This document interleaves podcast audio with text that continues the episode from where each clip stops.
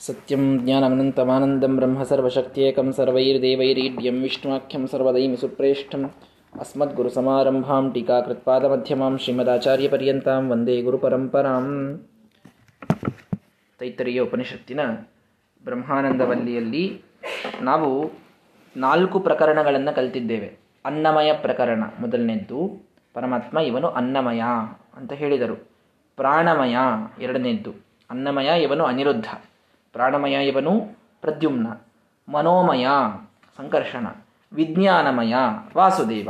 ಈ ರೀತಿ ಆ ಪರಮಾತ್ಮನ ರೂಪಗಳೇನಿವೆ, ಅನ್ನಮಯ, ಪ್ರಾಣಮಯ, ಮನೋಮಯ, ಆನಂದಮಯ, ವಿಜ್ಞಾನಮಯಗಳು, ಇವುಗಳೊಳಗೆ ಅವನ ಮುಖ ಯಾವುದು, ಅವನ ದಕ್ಷಿಣ ಭಾಗ ಯಾವುದು, ಅವನ ಎಡಭಾಗ ಯಾವುದು, ಅವನ ಮಧ್ಯಭಾಗ ಯಾವುದು, ಅವನ ಪಾದಭಾಗ ಯಾವುದು ಅಂತ ಪ್ರತಿಯೊಂದರದ್ದು ವರ್ಣನೆ ಮಾಡ್ತಾ ಮಾಡ್ತಾ ಬಂದಿದ್ದಾರೆ. ಸರಿಯಾಗಿ ಕೇಳಿದ್ದೇವೆ. ನಾಲ್ಕಾದ ಮೇಲೆ, ತಸ್ಮಾದ್ವಾ ಏತಸ್ಮಾದ್ ವಿಜ್ಞಾನಮಯಾತ್. ನಾಲ್ಕರವರೆಗೆ ವಿಜ್ಞಾನಮಯನ ಬಗ್ಗೆ ಹೇಳಿದ್ದಾರೆ ಈಗ. ಅನ್ಯೋ ಅಂತರ ಆತ್ಮ ಆನಂದಮಯ. ಅವನೊಳಗೆ ಇರತಕ್ಕಂತಹ ಆತ್ಮ ಇವನು ಆನಂದಮಯ ಅಂತ ಇದ್ದಾನೆ. ಆನಂದಮಯ ಅಂತ. ಆನಂದಮಯ ಅಂತಂತಂದ್ರೆ, ತುಂಬಿದ ಆನಂದ ಉಳ್ಳವ ಅಂತರ್ಥ. ತುಂಬಿದ ಆನಂದವನ್ನು ಉಳ್ಳವ. ಅವನು ಹೇಗಿದ್ದಾನೆ? ತೇನೈಷ ಪೂರ್ಣ. ಈ ವಿಜ್ಞಾನಮಯನಿಂದ ಇವನು ಪೂರ್ಣನಾಗಿದ್ದಾನೆ. ಆನಂದಮಯ ಆ ವಿಜ್ಞಾನಮಯವನ್ನು ತುಂಬಿಕೊಂಡಿದ್ದಾನೆ. ಸವಾ ಏಷ ಪುರುಷವಿಧ ತಸ್ಯ ಪುರುಷವಿಧತಾಂ ಅನ್ವಯಂ ಪುರುಷವಿಧ. ಇದೆಲ್ಲ ಮೊದಲೇ ಬಂದಿದೆ. ಅವನ, ಆ, ಪುರುಷ ಆಕಾರಕ್ಕನುಗುಣವಾಗಿ ಇವನು ಪುರುಷಾಕಾರದೊಳಗೆ ಇದ್ದಾನೆ. ಈ ಆನಂದಮಯನಾದ ನಾರಾಯಣ ಇವನು ಪುರುಷಾಕಾರದೊಳಗೆ ಇದ್ದಾನೆ ತಸ್ಯ ಪ್ರಿಯಮೇವ ಶಿರ. ಹಾಗಾದರೆ ಈ ಆನಂದಮಯನ ಶಿರ ಮತ್ತೆ, ಅಂದರೆ ತಲೆ, ದಕ್ಷಿಣ ಪಕ್ಷ, ಉತ್ತರ ಪಕ್ಷ ಯಾವುದು? ಅಂದರೆ ಎಡಭಾಗ, ಬಲಭಾಗಗಳು ಯಾವುವು? ತಸ್ಯ ಪ್ರಿಯಮೇವ ಶಿರ. ಪ್ರಿಯ ಅನ್ನೋದೇ ಅವನ ಶಿರವಂತೆ. ಆನಂದ ಅಂತನ್ನೋದು ಇದಕ್ಕೆ ಪ್ರಧಾನವಾದ ಅಂಗ ಯಾವುದಂದ್ರೆ ಪ್ರಿಯ. ಮೋದೋ ದಕ್ಷಿಣ ಪಕ್ಷ ಪ್ರಮೋದ ಉತ್ತರ ಪಕ್ಷ ಆನಂದ ಆತ್ಮ. ಆನಂದವೇ ಆತ್ಮ, ಮಧ್ಯಭಾಗ. ಮೋದ ಪ್ರಮೋದ ಅಂತ ಎರಡು ಭಾಗಗಳು, ಎಡಭಾಗ, ಬಲಭಾಗಗಳು. ಮೋದ ಪ್ರಮೋದ ಅಂದ್ರೆ ಏನ್ರಿ? ಎರಡು ಸೇಮೆ ಅನಿಸ್ತವಲ್ಲ ಅಂತ ನಮಗನಿಸ್ತದೆ. ಎರಡೂ ಕೂಡ ಮೋದ, ಪ್ರಮೋದ. ಏನು ಬಹಳ ವ್ಯತ್ಯಾಸ ಅದರೊಳಗೆ ಕಾಣಿಸೋದಿಲ್ಲ. ಅಂತೂ ಅದಕ್ಕೆ ಹೇಳ್ತಾರೆ ಮುಂದೆ. ಏನು ಅಂತಂದರೆ, ಮೋದ ಅಂತಂದರೆ ನಿಕೃಷ್ಟವಾದಂತಹ ವಸ್ತುಗಳಿಂದ ಸಿಗುವ ಆನಂದಕ್ಕೆ ಮೋದ ಅಂತ ಕರೀತಾರೆ. ಭಾರೀ ಉತ್ಕೃಷ್ಟವಾದ ವಸ್ತುಗಳಿಂದ ಸಿಗುವ ಆನಂದಕ್ಕೆ ಪ್ರಮೋದ ಅಂತ ಕರೀತಾರೆ. ಅಂದರೆ ಈ ಏನೋ ಒಂದೊಳ್ಳೆ ಮಾವಿನ ಹಣ್ಣಿನ ಸೀಸನ್ನಿನೊಳಗೆ ಮಾವಿನ ಹಣ್ಣಿನ ಶೀಕರಣೆಯನ್ನು ಕುಡಿದ್ವಿ. ಭಾರೀ ಆನಂದವಾಯಿತು. ಅದಕ್ಕೆ ಮೋದ ಅಂತಾರೆ ಅದಕ್ಕೆ. ಮೋದ ಅಂತಂದ್ರೆ ಏನು? ವಿಷಯಗಳ ಒಂದು ಲಾಭದಿಂದ ಆಗುವ ಆನಂದ. ಪ್ರಮೋದ ಅಂತಂದ್ರೆ ಏನು ಹೇಳ್ರಿ? ಅದ್ಭುತವಾಗಿ ಭಾಗವತದ ದಶಮಸ್ಕಂಧವನ್ನ ಕೇಳಿ ಕೃಷ್ಣ ಪರಮಾತ್ಮನ ಕಥಾಮೃತವನ್ನ ಪಾನ ಮಾಡಿ ಭಾರೀ ಆನಂದವಾಯಿತು ನಮ್ಮಲ್ಲಿ. ಉತ್ಕೃಷ್ಟವಾದ ವಿಷಯದಿಂದ ಬಂದ ಆನಂದ. ಅದಕ್ಕೆ ಪ್ರಮೋದ ಅಂತಂತಾರೆ. ಇದೇ ಮೋದ ಮತ್ತು ಪ್ರಮೋದಗಳಲ್ಲಿರ್ತಕ್ಕಂಥ ವ್ಯತ್ಯಾಸ. ಹೀಗಾಗಿ ಪರಮಾತ್ಮನಿಗೆ ಮೋದ ಇದು ದಕ್ಷಿಣ ಪಕ್ಷ, ಪ್ರಮೋದ ಇದು ಉತ್ತರ ಪಕ್ಷ. ಆನಂದ ಇದು ಆತ್ಮ. ಇಷ್ಟು ಹೇಳಿ ಮುಂದೆ ಹೇಳ್ತಾರೆ, ಬ್ರಹ್ಮಪುಚ್ಛಂ ಪ್ರತಿಷ್ಠಾ ಅಂತಂದು ಬಿಡ್ತಾರೆ ನೋಡಿ ಇವನ ಪಾದದೊಳಗೆ ಬ್ರಹ್ಮನಿದ್ದಾನೆ. ಇವನ ಪಾದದೊಳಗೆ ಬ್ರಹ್ಮನಿದ್ದಾನೆ.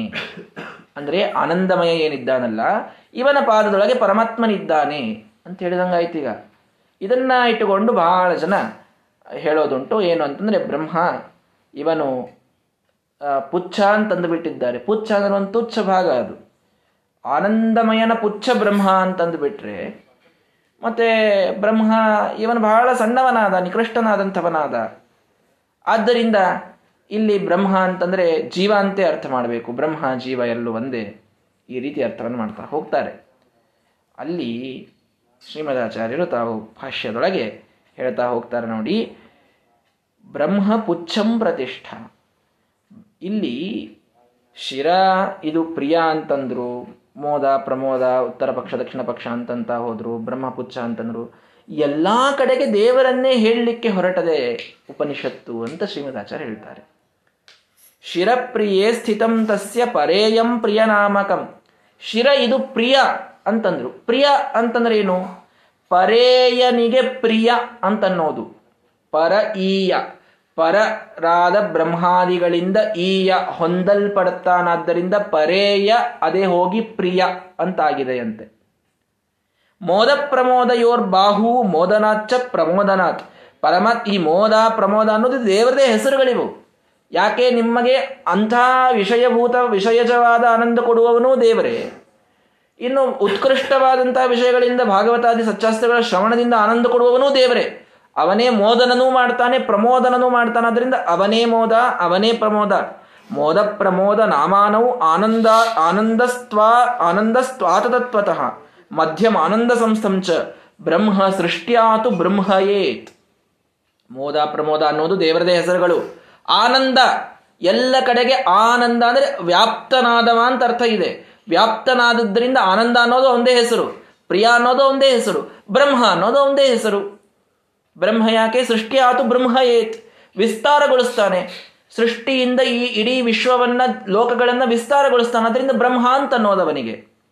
ಈ ಅರ್ಥದೊಳಗೆ ಪುಚ್ಛಂ ಪ್ರಧಾನವಾಯು ಚ ಬ್ರಹ್ಮಾಖ್ಯೆ ಸಂಸ್ಥಿತಂ ಸದಾ. ಪ್ರಧಾನವಾಯು ಅವನಿಗೂ ಬ್ರಹ್ಮ ಅಂತಂದಾರೆ. ಅವನೊಳಗೆ ಇರತಕ್ಕಂತಹ ಪರಮಾತ್ಮನಿಗೂ ಬ್ರಹ್ಮ ಅಂತ ಕರೀತಾರೆ. ಪುಚ್ಛದೊಳಗೆ ಅವನಿದ್ದಾನೆ.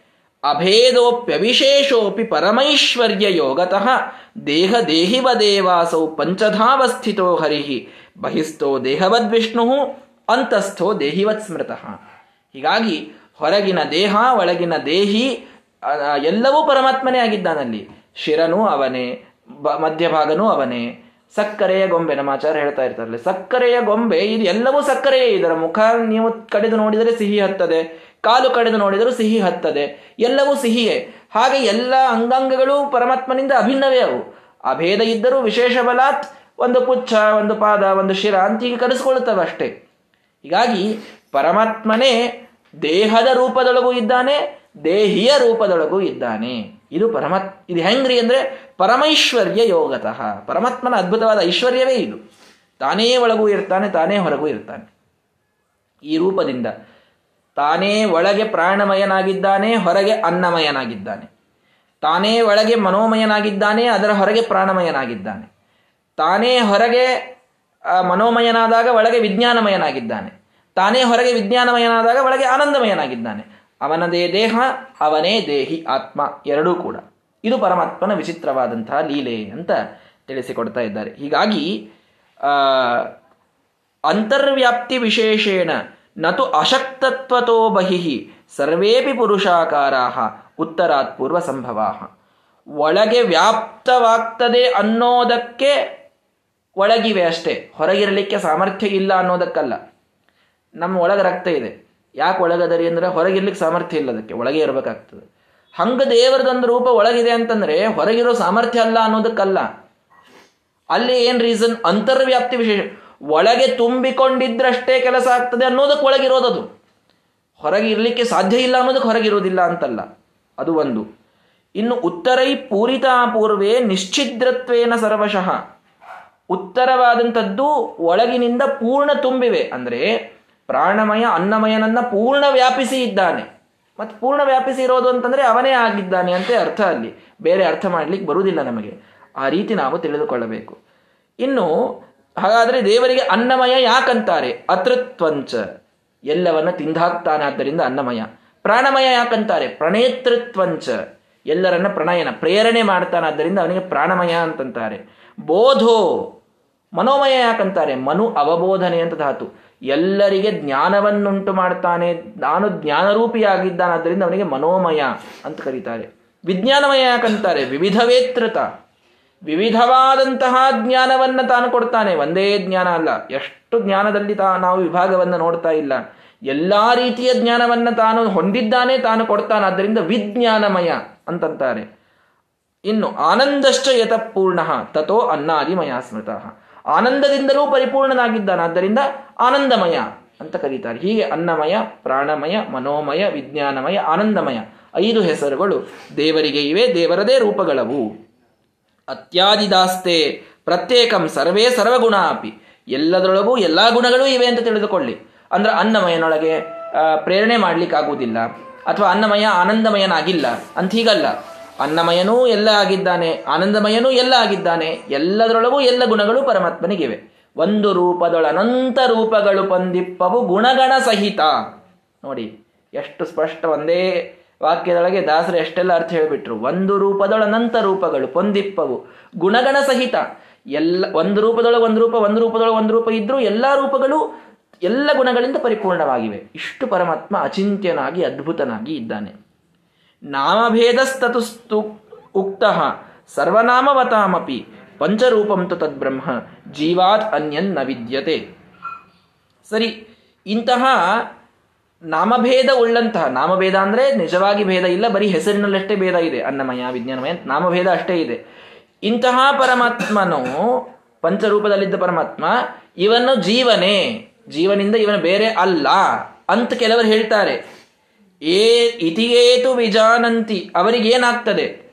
ತದಪ್ಯೇಷ ಶ್ಲೋಕ ಭವತಿ. ಅದಕ್ಕೆ ಉಪನಿಷತ್ತು ಹೇಳ್ತು ಅಸನ್ನೇವ ಸ ಭವತಿ ಅಸದ್ ಬ್ರಹ್ಮ ಇತಿ ಚೇದ್ವೇದ ಯಾವನು ಈ ಬ್ರಹ್ಮನಿಗೆ ಅಸತ್ ಅಂತ ಇದ್ದಾನೆ? ಅಸತ್ ಅಂತ ಇದ್ದಾನೆ ಅಂತಂದ್ರೆ ಏನರ್ಥ? ಪರಮಾತ್ಮನ ಪರಿಪೂರ್ಣವಾದಂತಹ ಗುಣಪರಿಪೂರ್ಣತ್ವವನ್ನು ಬಿಟ್ಟು ಜೀವಾಂತ ಯಾವನಂತ ಇದ್ದಾನೆ? ಅಸನ್ನೇವಸ ಭವತಿ. ಅವನು ಅಸನ್ನಾಗಿ ಹೋಗ್ತಾನೆ. ಅಸನ್ನಾಗಿ ಹೋಗ್ತಾನೆ ಅಂದ್ರೆ, ತೇ ಅಸಂತಸ್ತಮ ಆಲಯ. ತಮ, ತಮಸ್ಸನ್ನ, ಅಂಧಂತಮಸ್ಸನ್ನ ಪ್ರವೇಶ ಮಾಡ್ತಾನೆ.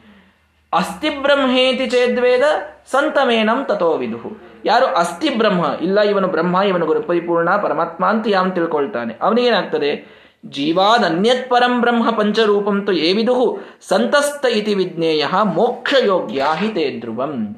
ಅವರನ್ನ ಮೋಕ್ಷ ಯೋಗ್ಯರಾದ ಸಾತ್ವಿಕರು ಅಂತ ಜನ ಕರೀತಾರೆ. ಅಂತ ಶ್ರೀಮದಾಚಾರ್ಯರು ತಾವು ತಮ್ಮ ಅರ್ಥವನ್ನ ಹೇಳಲಿಲ್ಲ. ಇಷ್ಟೆಲ್ಲ ಏನು ಇಷ್ಟೋ ತನಕ ನಾನು ಶ್ಲೋಕಗಳನ್ನು ಓದಿದೆ ನೋಡ್ರಿ. ಅದು ಶ್ರೀಮದಾಚಾರ್ಯರು ಬರೆದ ಶ್ಲೋಕಗಳಲ್ಲ ಅವು. ಪುರಾಣದಲ್ಲಿ ಬಂದಂತಹ ಶ್ಲೋಕಗಳನ್ನು ಶ್ರೀಮದಾಚಾರ್ಯರು ಕೋಟ್ ಮಾಡಿ ಇಲ್ಲಿ ಏನು ಉಪನಿಷತ್ತು ಹೇಳಲಿಕ್ಕೆ ಹೊಂಟದೋ, ಅದೇ ಹೇಗೆ ಉಪ ಪುರಾಣಗಳೊಳಗೆ ಬಂದಿದೆ ನೋಡಿ ಅಂತ ಪುರಾಣದೊಳಗ ಅರ್ಥವನ್ನು ತೆಗೆದು ತೋರಿಸಿದ್ದು ಅಷ್ಟೇ ನಮಗೆ.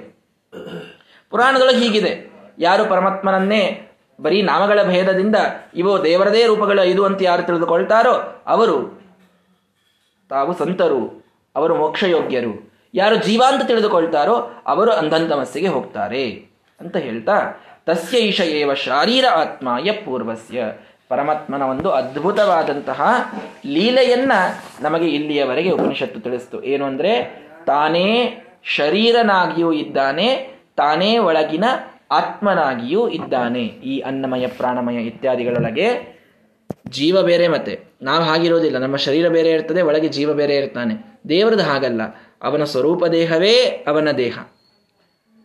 ಹೀಗಾಗಿ ದೇವರೇ ಒಳಗೂ ಇರ್ತಾನೆ, ಹೊರಗೂ ಇರ್ತಾನೆ. ಈ ಐದೂ ಹೆಸರುಗಳು ಓಂ ಆನಂದಮಯೋ ಅಭ್ಯಾಸಾತ್ ಓಂ. ಎಲ್ಲ ಹೆಸರುಗಳು ಅನ್ನಮಯ, ಪ್ರಾಣಮಯ, ಮನೋಮಯ, ವಿಜ್ಞಾನಮಯ, ಆನಂದಮಯ ಹೆಸರುಗಳು ಜೀವನ ಕೋಶಗಳಿಗೆ ಹೇಳಲಿಕ್ಕೆ ಹೊರಟಿಲ್ಲ, ದೇವರನ್ನೇ ಹೇಳ್ತವೆ. ಸ್ಪಷ್ಟವಾಗಿ ದೇವರನ್ನೇ ಹೇಳ್ತವೆ. ಮತ್ತು ಆಯಾ ಗುಣಗಳಲ್ಲಿ ದೇವರು ಆಯಾ ಗುಣಗಳನ್ನು ಹೊಂದಿದವ ಅಂತ ನಾವು ಚಿಂತನೆಯನ್ನ ಮಾಡಬೇಕು ಅನ್ನುವುದನ್ನು ಬಹಳ ಒಳ್ಳೆಯ ಮಾತುಗಳಲ್ಲಿ ಉಪನಿಷತ್ತು ತಿಳಿಸಿಕೊಟ್ಟಿದೆ. ಮುಂದಿನ ಭಾಗವನ್ನು ಮತ್ತೆ ನಾಳೆ ನೋಡೋಣ.